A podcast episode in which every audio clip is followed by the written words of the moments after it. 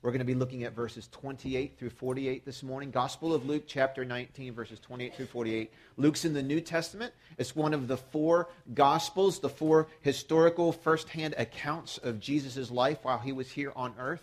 Luke is Matthew, Mark, Luke, third book in in the New Testament. So we'll be there this morning, chapter 19.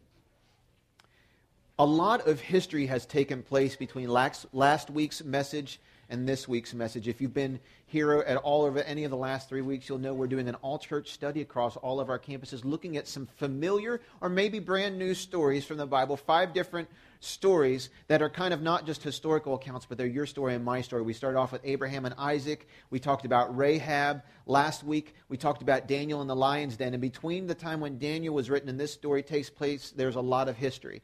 This particular story is towards the end of Jesus' life on earth. It's the last time that he went to Jerusalem, kind of during the beginning of what we would call the Passion Week, his last life on earth, his last week on earth.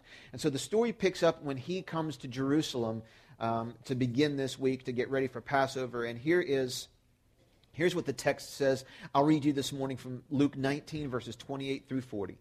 After telling this story, Jesus went on toward Jerusalem, walking ahead of his disciples. As he came to the towns of Bethphage and Bethany on the Mount of Olives, he sent two disciples ahead. Go into that village over there, he told them. As you enter it, you'll see a young donkey tied there that no one has ever ridden. Untie it and bring it here. If anyone asks, Why are you untying that colt? just say, The Lord needs it. So they went and they found the colt just as Jesus had said. And sure enough, as they were untying it, the owners asked them, Why are you untying that colt? And the disciples simply replied, The Lord needs it. So they brought the colt to Jesus and threw their garments over it for him to ride on. As he rode along, the crowd spread out their garments on the road ahead of him. And when he reached the place where the road started down the Mount of Olives, all of his followers began to shout and sing as they walked along, praising God for all the wonderful miracles they had seen. Blessings on the King who comes in the name of the Lord, peace in heaven and glory in highest heaven. But some of the Pharisees among the crowd said, Teacher, rebuke your followers for saying things like that. He replied, If they kept quiet, the stones along the road would burst into cheers. In just a moment, we're going to show you um, a short video clip from the mini series they did on the History Channel called The Bible, in which they, they kind of recreate this, this moment for Jesus. They begin with him entering Jerusalem and go up to the time when he he goes into the temple and what he experiences when he goes to the temple to worship. But for it to make most sense to you, um, let me just give you a, a, quick snapshot of a couple things in the backstory here that'll help you get the most you can out of the video, and then we'll come back and take some application, stuff, application statements from it. First of all, Jerusalem. Um, for those of you who may not know, Jerusalem is in the country of Israel. It's actually the capital of Israel, and it, it was at that time and today the religious center for the Jewish people the particular story we're studying today is the third time the Bible records Jesus going to Jerusalem. Now, there may have been other times that he went to Jerusalem, okay, but this was specifically the third time that they made mention of that he went to Jerusalem in the Bible. So this was extremely important. This is where the temple was. This is where, like, for the Passover, everybody, even the Jews who moved to other towns and other places, they'd all come back to Jerusalem for this particular, for this particular holiday.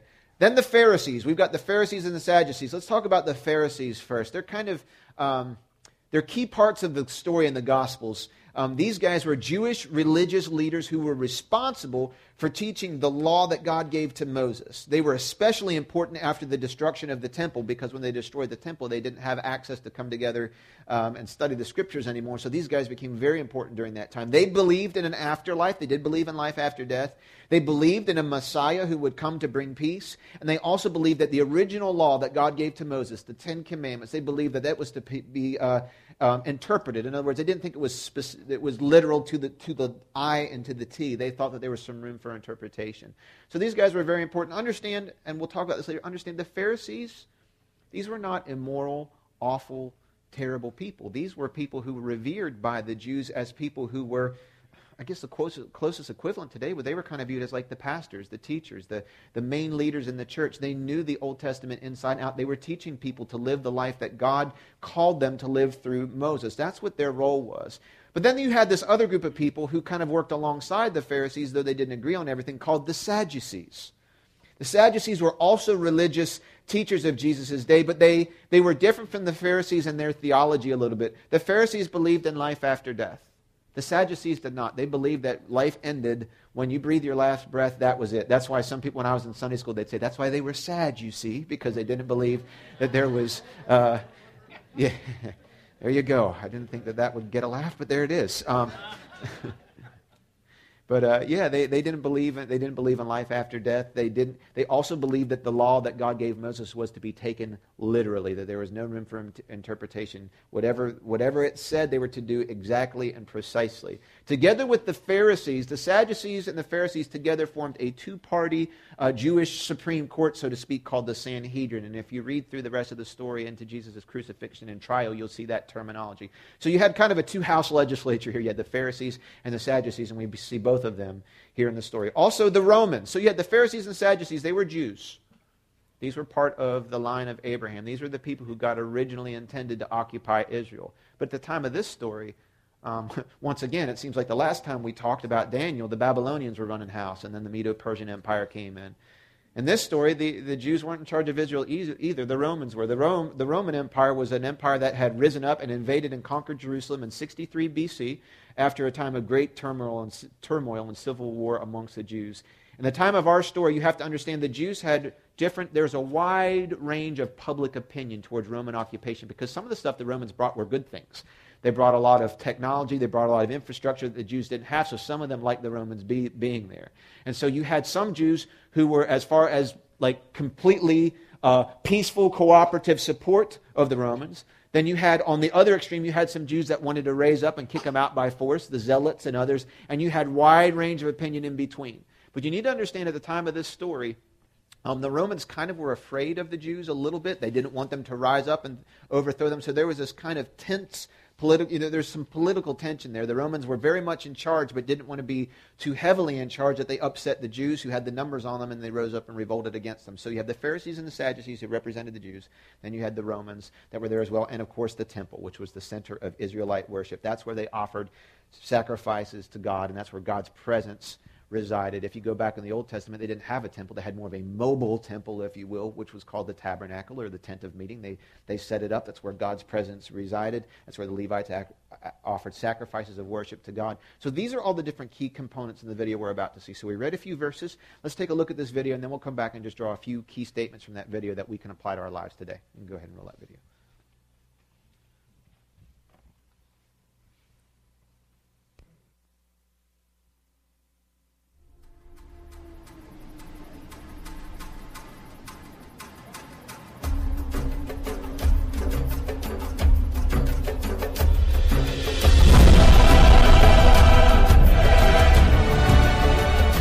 Passover is the biggest Jewish festival of the year.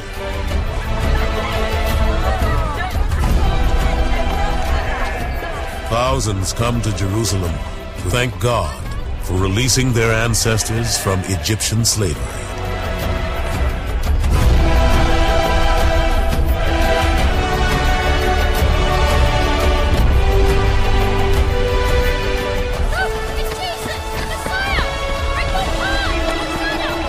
Jesus' entrance creates a storm.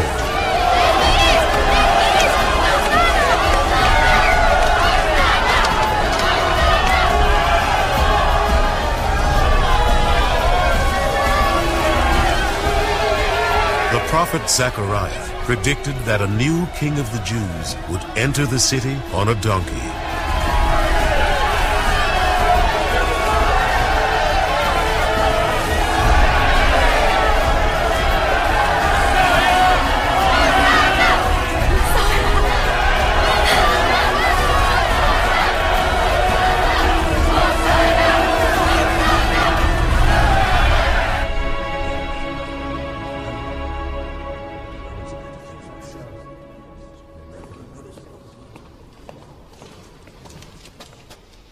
Is he now?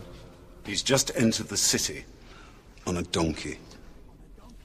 See, your king comes to you, righteous and victorious, humble, and riding on a donkey. Where's he headed? Towards the temple. This agitator from Galilee. He's trouble. The crowds, how are they responding? Hmm? And the Romans, have they made any move yet? No. Well, so far. He must not interfere with Passover. God will bring his wrath down upon all of us. And who knows what Pilate will do if the crowds run out of control.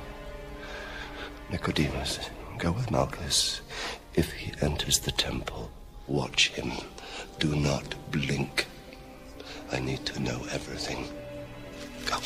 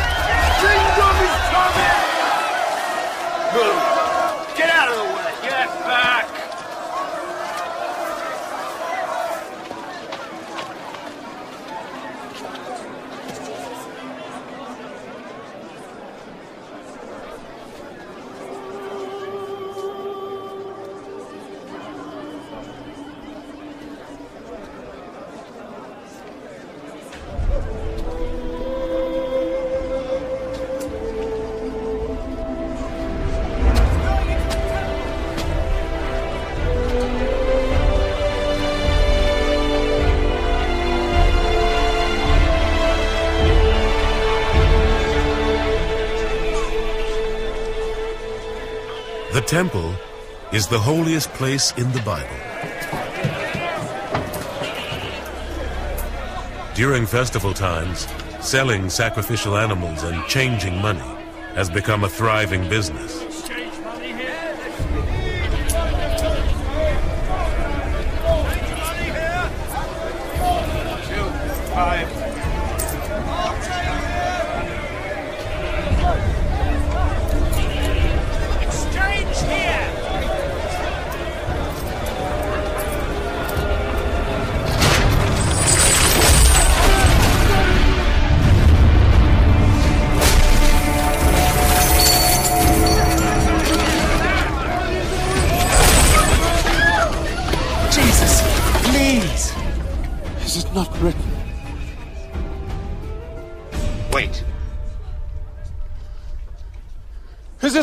Written? My house! My house shall be called a house of prayer! But you. You have made it a den of thieves! Who are you to tell us this?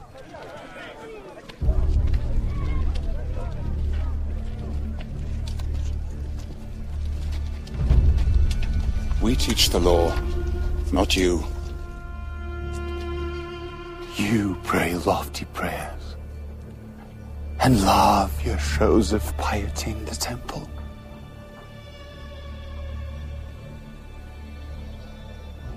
Hypocrites. You cannot serve God and money.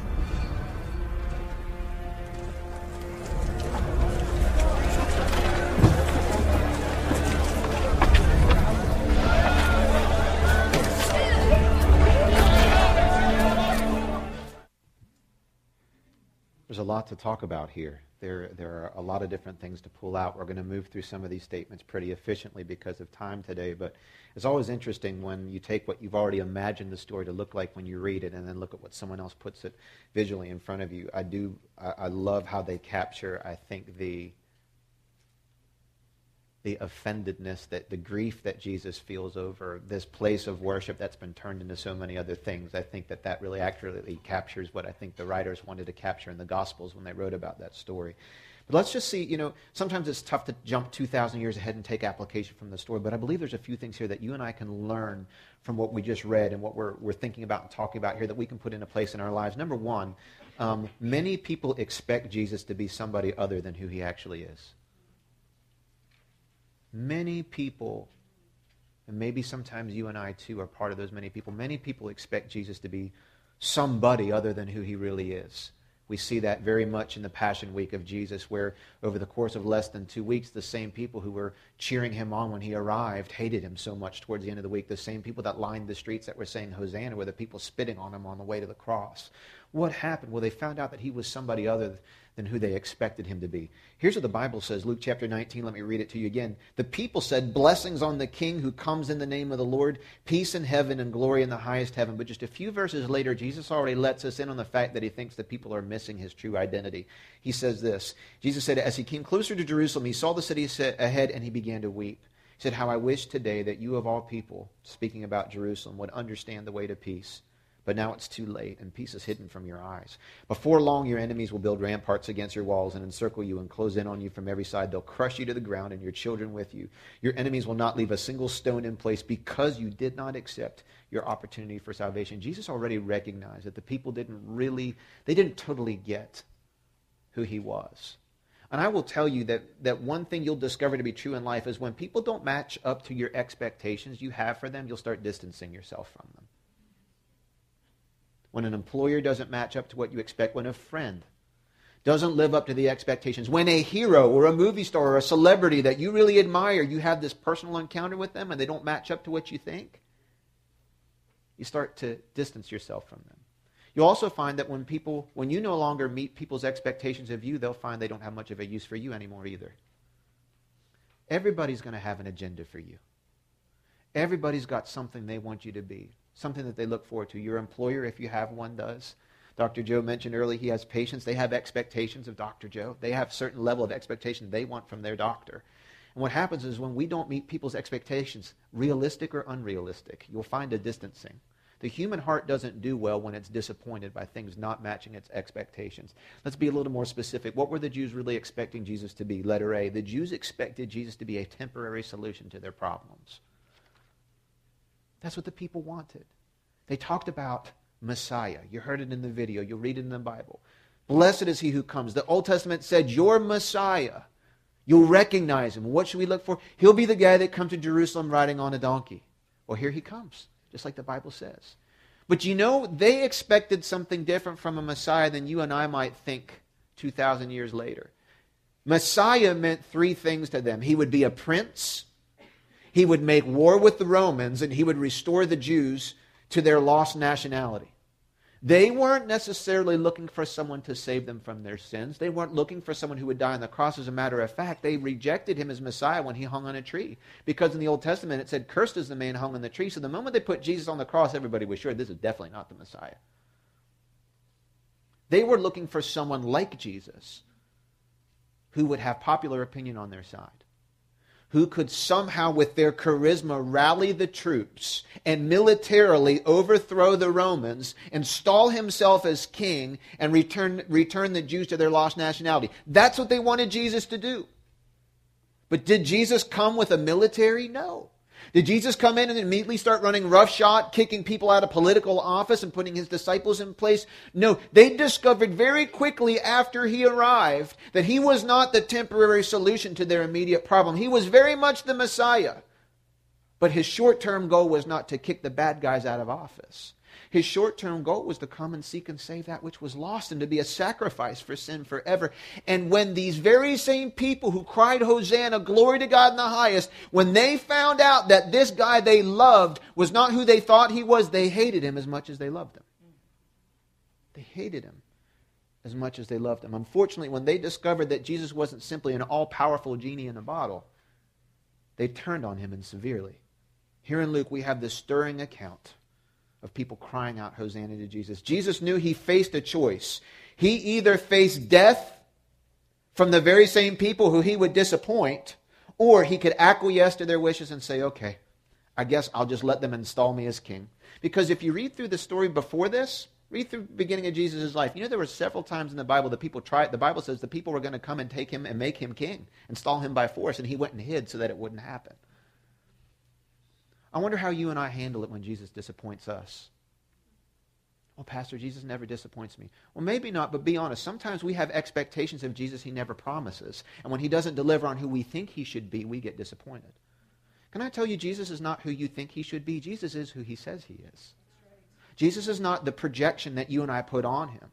I run into this all the time with people who walk away from Christianity and from church so disappointed because it didn't match their expectations. But let's drill down. What are your expectations? Let me ask you this morning. Let me ask you. What are your expectations? Letter B Jesus didn't come simply to give people what they want, He came to set sinners free. Jesus didn't come to be this, like I said, the genie in the bottle. He just pops up and say, I'm your king and your God. I'm all powerful. I'll do anything you want. Just ask me and I'll give you what you want. Because here's the deal, guys. As Christians, we generally get what we want most. Generally. Not always. But you and I, generally in life, we're bent to go after what we want most. And that might be a different answer for all of us. But Jesus made it very clear from the get go. He wasn't there to just give the Jews what they wanted. He was there to set sinners free. He says it all through through uh, Luke chapter 4 when he started preaching. He read from the Old Testament. He read this verse that says, "The spirit of the Lord is upon me, for he's anointed me to bring good news to the poor. He sent me to proclaim that captives will be released, that the blind will see, the oppressed will be set free, and that the power of the Lord's favor has come." Then he rolls up the scroll, hands it back to the attendant and sits down. Everybody's looking at him, and he says, "Today in your ears this scripture is fulfilled." He said, "Here's what I'm to do. I'm not here to be your king. I'm not here to, to, to, to, topple the government. I'm here to preach the gospel of the good news. I'm here to set oppressed people free. I'm here to heal people, to open blind eyes. Later on, he says in Luke chapter 5, the Pharisees and the teachers of the law complained to Jesus' disciples, Why do you eat and drink with such scum? They were really upset that Jesus wasn't hanging out with the uh, religious elite. He was hanging out with the sinners. He was hanging out with the people who needed a Savior. And Jesus answered them, Healthy people don't need a doctor, sick people do. I've come not to call those who think they're righteous, but those who know they're sinners and need to repent. Luke chapter 19, he says, The Son of Man came to seek and save those who are lost. Jesus was straight up about his mission. He didn't divert to the left or right. And I want to tell you something. What is your mission this morning? What do you think your mission is? Do you know what God's put you on the earth for? If you don't, can I encourage you to press in and find out what it is and then beg you not to divert to the left or to the right even one inch? Because people will always try and tug you to the left or right, even for good things. Jesus had, you know what? He had people who surrounded him and said, We will raise up, we'll be your military, we'll put you in place, we'll make you king. Let's not ask, act like that's this unappealing thought to a lot of us. You got public opinion on your side who want to promote you and push you up to the highest office in your career field. Jesus didn't acquiesce to that. He stayed faithful, saying, I'm here to seek and to save that which was lost. I'm here to preach the gospel. I'm not here to be a king. I'm not here to be this huge uh, political figure. I am here to be a sacrifice to seek and to save that which was lost. He didn't come to give us what we want, people. And salvation is not you coming to Jesus to fix all your problems. Because you'll be grossly disappointed because you'll find after salvation you still got problems. But you know how many people walk away from Jesus because they thought that salvation meant all our problems get fixed? And after a day, they find out it didn't work and they walk away. It's not about goosebumps every moment of every day. It's about having a relationship with the God of all the universe who changes us from the inside out and transforms our heart. That's what it's about. It's about knowing the joy of the intimacy of the. It's about being inseparable with God Almighty. That's the main thing. That's what it's all about. And that's what Jesus came to make possible. So let me ask you this What do you expect of this Jesus? What do you expect? It's an important probing question that I'm not going to answer for you this morning. That's for you to answer. What do you expect? Because we find what happens. You know what happens? When people's expectations for Jesus aren't met, they turn on him severely. Don't let us think it couldn't happen to us too. What do you expect from Jesus? How do you respond to Jesus when he fails to deliver what you expect of him? When you expect him to spare you from the lion's den and into the lions you go. When you expect him to have all your bills paid by the end of the month and the end of the month comes and you, comes and you still have needs. When you pray from pray and pray and pray for your miracle and you stand on every verse you know and things even get worse before they get better. Or they don't get better at all. When you ask him to spare someone from death who he takes home that you didn't expect when bad things happen to good people, when you're treated unfairly and unjustly, and even when you do the right thing, you're hung on a cross for it. Do you think your expectations of Jesus are reasonable? Is it possible you expect Jesus to be somebody other than who he says that he is? Quick story. I, I, I, always try and get to the root of this. In the South, we do things a little bit different at the end of at the end of church. I spent 10 years as a pastor in the state of Georgia, five years in, near Atlanta, five years closer to the Alabama Georgia line. And at the end of our services down there, when we encourage people to make a decision to follow Jesus, we have these things called altar calls. And we ask people to raise their hand and get up from their seat and come down front. And the whole church claps for you. We pray with you. And then we move you into a little side room and we talk to you for about 10 minutes about starting your new relationship with Jesus. And what I discovered in this church I was in for five years is that I'd start seeing some of the same customers multiple times. You know, I'd see, you know, I'd, I'd see, I'll just call him Bobby. I'd see Bobby coming to church. He'd raise his hand. He'd come to the altar. He'd pray to have Jesus come into his heart. And Bobby and I would talk in the side room. And then I'd call him, visit him, email him, couldn't find him. He'd fall off the face of the earth for six months. And then, sure enough, about six months later, he'd show up at church. We'd give an invitation for salvation. He'd raise his hand. He'd come to the altar. He'd pray the prayer. He'd go in the room. We'd talk again. And never see him for six months. Finally, the third time I had Bobby show up at church, and he came to the altar. We went in the side room, and it was my turn to, to go meet with the people who prayed that prayer that morning. And, and after I dismissed everybody else, I said, Bobby, hold on a second. Let me ask you a question. Did you mean what you prayed the very first time that we prayed and you invited Jesus into your life? He said, Yes, sir, I sure did. And the second time, Yes, sir, I, I sure did. And today, Yes, sir, I sure did. And why do you keep walking away and coming back? Why do you think? He's like, Well, here's what I He's like, well, I figured it, you know, I've got such a, I got all these addictions and hang-ups in my life. I've got problems at work. I got all kinds of issues. And, and I just, you know, I know that when we get saved, God fixes all of those things. He said, so I figured the first time when I came down front that that was all going to change. And I found out the next day when I went back to work and I was let go, maybe, that maybe it didn't take. That maybe I didn't really get saved. So I waited another couple months and things got even worse. I came to church, I prayed again, and I went home. And then my relationships fell apart. So I figured something still must not have worked. So I figured at least the third time, this will really, you know what? Here's a guy who had unrealistic expectations for what Jesus was supposed to do in his life. He thought the moment he prayed that prayer that life was just going to be smooth, peaceful. Friend, let me tell you something. If you follow Jesus, you're going to have trouble. The Bible says so. If you don't follow Jesus, you're going to have trouble. The Bible says so. Trouble is going to be ahead of us. Your choice is whether you want to go through life with a person who stands above all trouble or whether you want to do it on your own. I would much rather face life's difficulties with my Savior, but sometimes we have unrealistic expectations, is what the people had, and they turned on Jesus. But number two, Jesus came to set up his kingdom his way. They didn't have it totally wrong. He absolutely came to show us that he was a king, but he was a king long before he came. He is the King of Kings. He is the Lord of Lords. He stands above everything. But Jesus is wanted to be very specific. He's not coming to set up his kingdom your way or my way. Jesus came to set up his kingdom his way. Here's what he says in John chapter 18, verse 36 My kingdom is not an earthly kingdom. If it was, my followers would fight to keep me from being handed over to the Jewish leaders. My kingdom is not of this world. Let's be completely clear. Jesus absolutely came to earth to set up a kingdom. Jesus did not set up a democracy. Hello? You and I don't get a vote in this. And we won't ever be shut down. And we won't have to go and have all these, you know, that's not going to happen in God's kingdom. He set up a kingdom, and it's tough for us who have grown up in this country or who are familiar with our way of government He's not a president, he is a king. He's not an elected official that you and I get to vote in or out of office. He doesn't campaign. He is the king. He stands alone. He has no colleagues, he has no boss. He is the King of Kings. He came to set it up his way, but his kingdom is very, very strange. It's very different from any kingdom that you and I could study on this earth.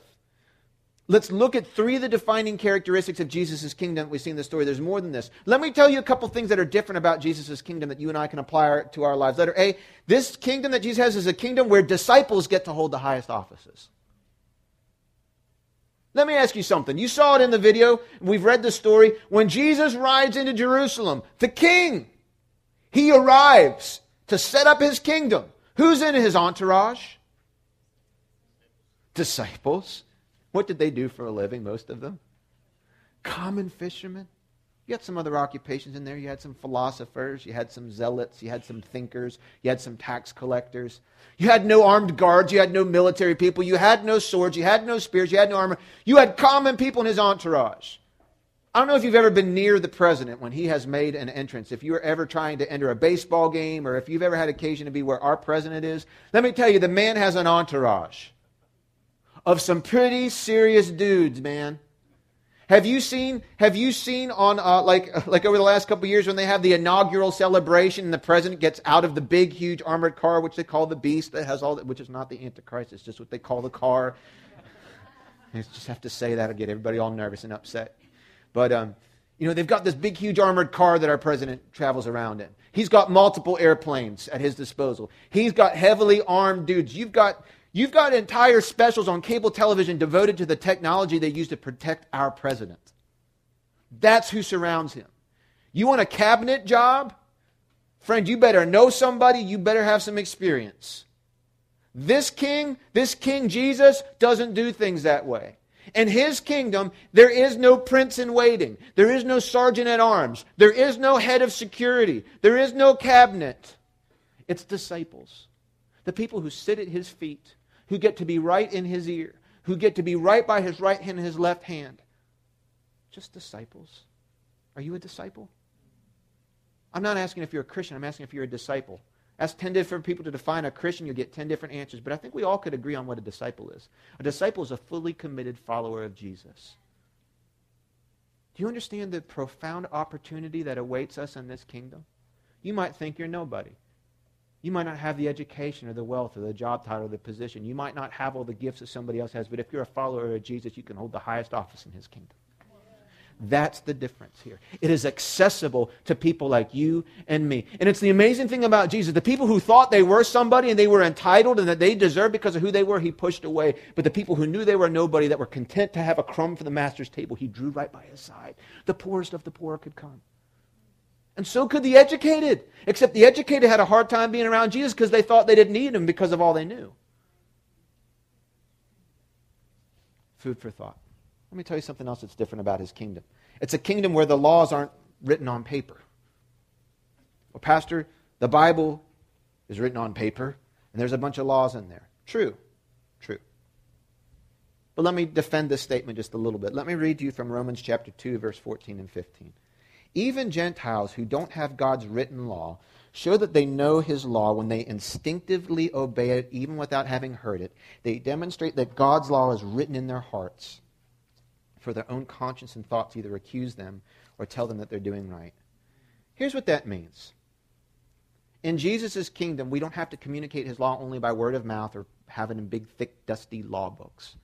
What it means is that when you and I begin a personal relationship with Jesus Christ and we receive His Spirit into our life, we receive something internally in our heart that helps us know right and wrong, even if we haven't read the verse that tells us what it is yet. When Jesus sent His disciples to go use eminent domain and take the colt that didn't belong. Do you read the beginning of the story? It's kind of strange, isn't it? Jesus says, Hey, go. I know there's a guy down the road. He's going to have a colt tied up against a tree that no one's ever ridden before. Just go take him and bring him to me.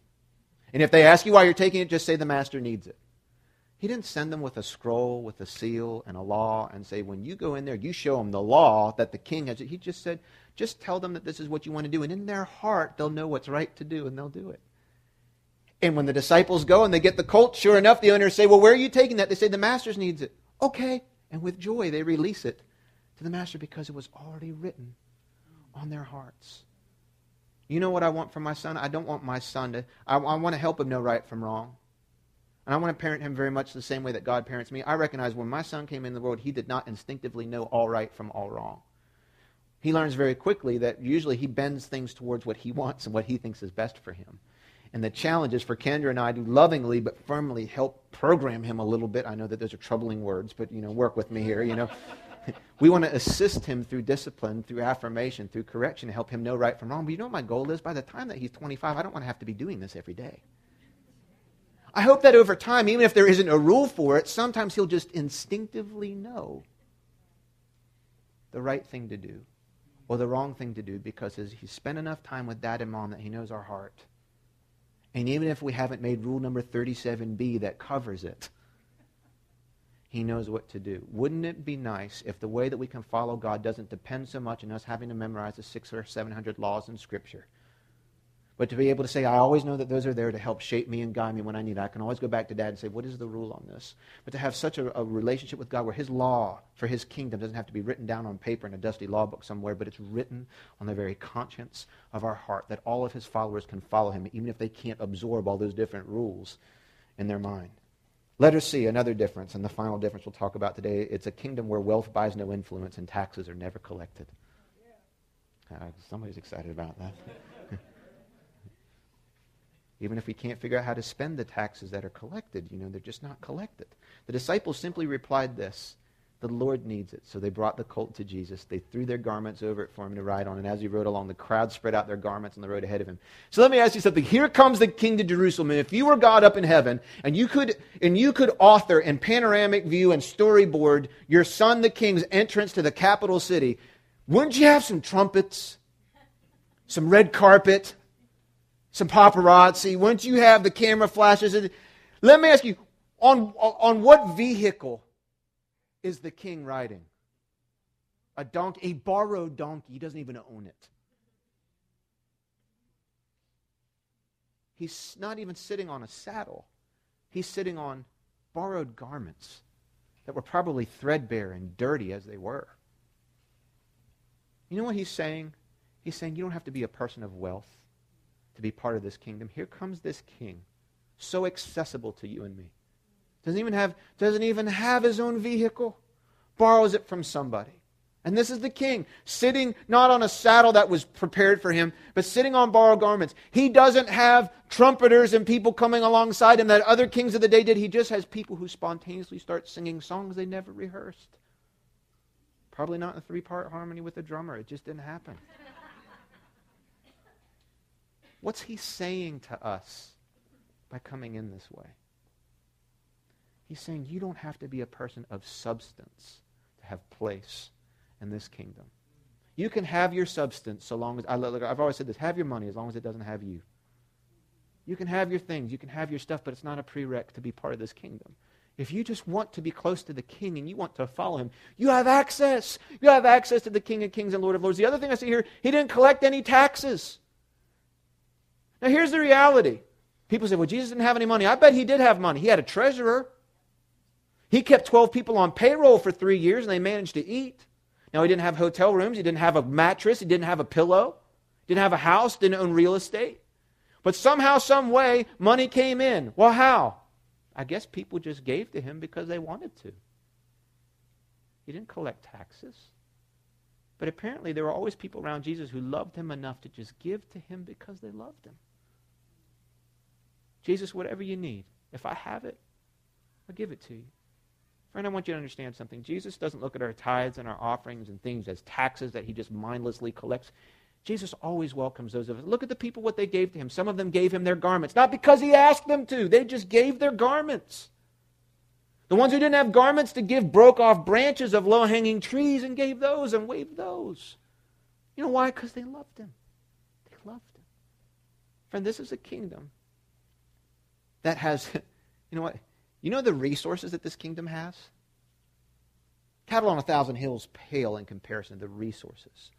The Bible says he'll strengthen you according to his riches and glory. He's rich.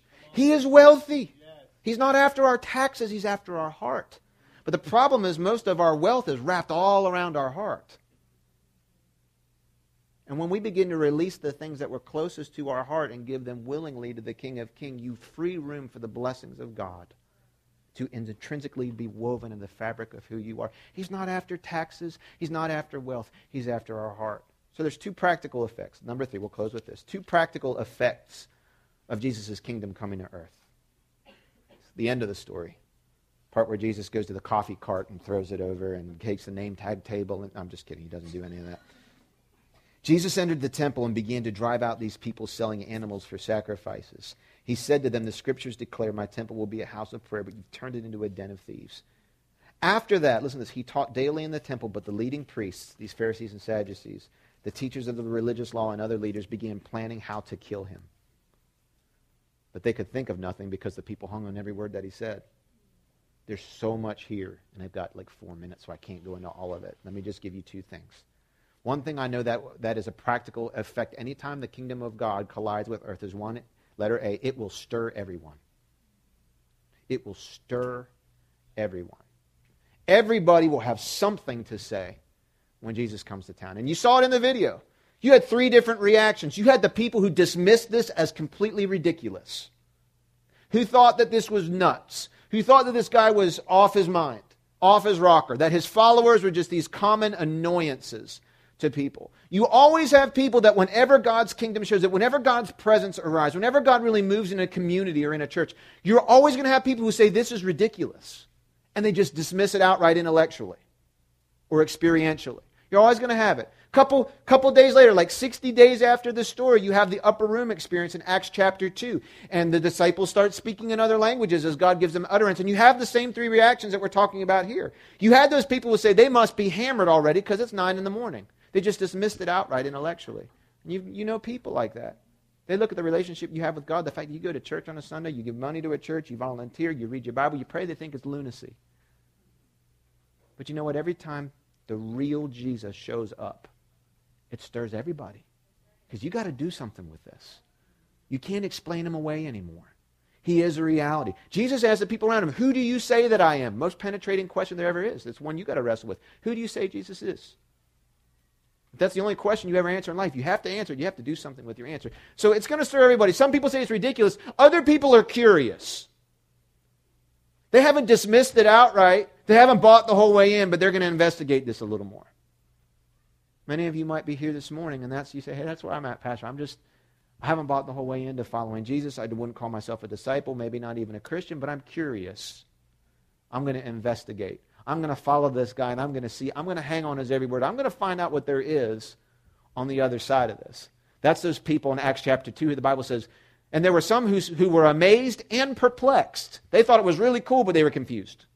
And they said, What does all this mean? And then you got the people who just receive it with joy. When the God's presence moves and his kingdom comes, they just receive it with joy. They say, Blessed is he who comes, and they welcome him with joy. I think, I think there's, a, there's a young lady over in our Echo Kids today, in E Kids. Her name's Isabella Aguilera. Isabella is somebody who receives God's presence with joy in her life. She couldn't be but maybe third grade. Three Sundays ago, her mom, Shauna, who's one of our e-kids workers, woke up on Sunday morning with a terrible migraine headache, couldn't move, couldn't even get out of bed, couldn't open her eyes. Isabella had gotten herself ready for church, comes in to check on Shauna and says, Mom, you know, we're running late. We need to get going. And Shauna just says, Honey, we can't go today. I've got a migraine headache. Isabella crawls up on the bed, puts her hand on her mom's forehead, and prays out loud a prayer of healing over her mom. She gets down out of the bed and says, Okay, I'll go wait out here. And Shauna told me that morning she said, You know, when she took her hand off my head, it didn't go away instantly. But within five minutes, it was completely gone. She said, I got up on my feet. I got dressed. We're here at church today. I want to tell you, there's a young lady over there who's not just curious. She's not denouncing this outright. She says, There is a kingdom of God that's here on earth that I have access to. A kid.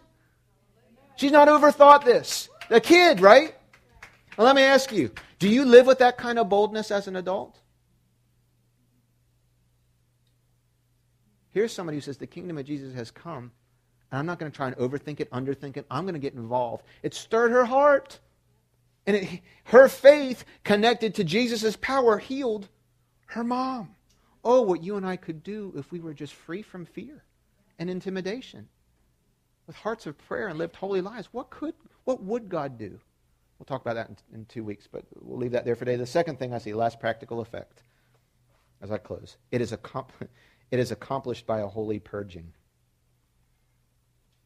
It's interesting. This is not really the fun one to talk about much. Here's the reality. When Jesus wants to move, the first thing he always does is he purges the place he wants to move in. Did you hear what I said? It starts in the Old Testament. You want God's presence, that place has to be clean. Why do you think the priests tied ropes around their ankles before they went into the Holy of Holies in the Old Testament? You know why? If they fell down dead, it was because of what? Sin in their heart that they didn't confess or repent for, offer a sacrifice for. The reason they tied the rope is because if Bobby went in after him, he dead too. And you have a lot of carnage in there. You know what the point is? You cannot drag sin into the presence of God. You can't do it. Well, that's changed we're a new covenant. It has not changed. Has not changed. Let me tell you something. You want to see a genuine move of God like you've never seen before in your life? It doesn't come by reading a book, having a strategy session. It doesn't come by changing your wardrobe or volunteering for a new ministry. It comes by you purging your heart before God of anything in there that defiles or dishonors Him. He walked in to the temple, and the first thing that he did was he purged it. He said, This is not the way that my house is supposed to be. And he looked in the eyes of the Pharisees and he said, You're hypocrites. And I know when most of us read the story, we put ourselves in different people's characters, but we need to put ourselves in the character of the Pharisee for a second. You understand? These were not bad, immoral people. These were the highest offices in their, it wasn't a church, but the closest equivalent is these are the highest officers in the church. These are the leaders. These are the people who are teaching other people don't commit adultery, don't lie, honor God with your lives, love the Lord God with all your heart, soul, and mind. That's what they were teaching. They were teaching people good things. Problem was they had so much pride in their heart they couldn't handle being corrected by someone they saw as spiritually inferior to them. And I will tell you, if one of the characteristics of a Pharisee is somebody who thinks that they are above spiritual reproach or correction by anybody. They think that they've got it that much together that they are somehow righteous even in their unrighteousness. They somehow spiritually justify their sin. So when somebody comes along that doesn't have their title or their office, and they look in their eyes and they say, something's inconsistent in your life, they say, I'm going to kill you and run you out of town. May that not be said of any of us.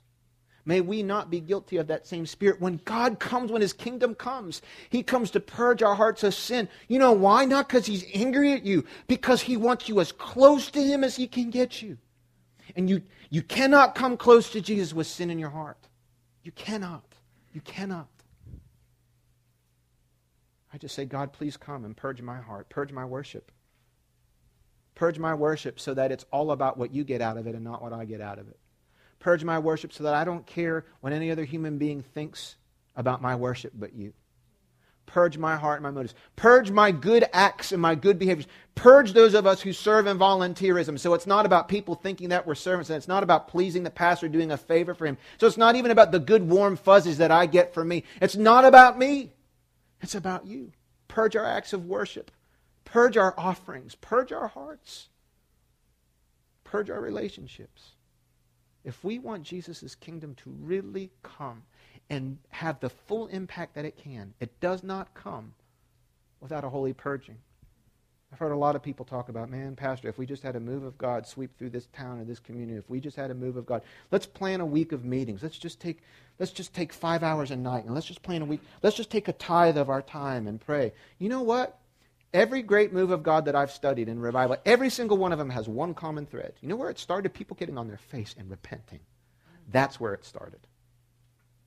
Didn't start with a strategy meeting. Didn't start with a, a new sermon series that came out from Andy Stanley that swept the nation and we all ripped off and preached in our pulpits. It started with people who said, Jesus, that's not my temple anymore. This is your temple. And will you please come into the outer courts of my temple and turn over any table that doesn't belong there and remove it from me? It's not about you fixing Brian or you fixing Liz or fixing this person. Fix me. Let me be a temple that can inhabit your presence. And I will tell you, if you want to see the kingdom of God fully deployed in your life in all of its power, it begins with a purging of our hearts from sin. Let me pray over you.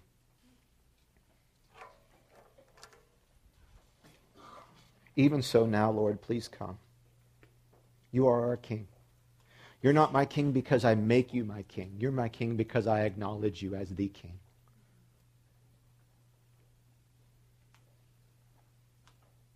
We repent before you of our wicked ways. We repent before you of our spiritual pride that believes that we're above being corrected by anybody that we feel is beneath us. Instead, we adopt your mentality. We lower ourselves instead and think of ourselves as better than no one, but esteem other people better than we are. We repent of our spiritual indifference. We repent of being casual about your presence. We repent of being connoisseurs of preaching and worship and music and style. We repent of all those things. Please forgive us. Because in some ways we've lost our way. So today we return to you again. We pray like David said, Bless the Lord, O my soul, and all that is within me. Bless your holy name. This morning, our prayers aren't filled of all the things we need you to do for us as if you serve us, but our prayers are we make ourselves available to you. Please use us to your pleasure. We worship you. We are nothing without you. We're just dust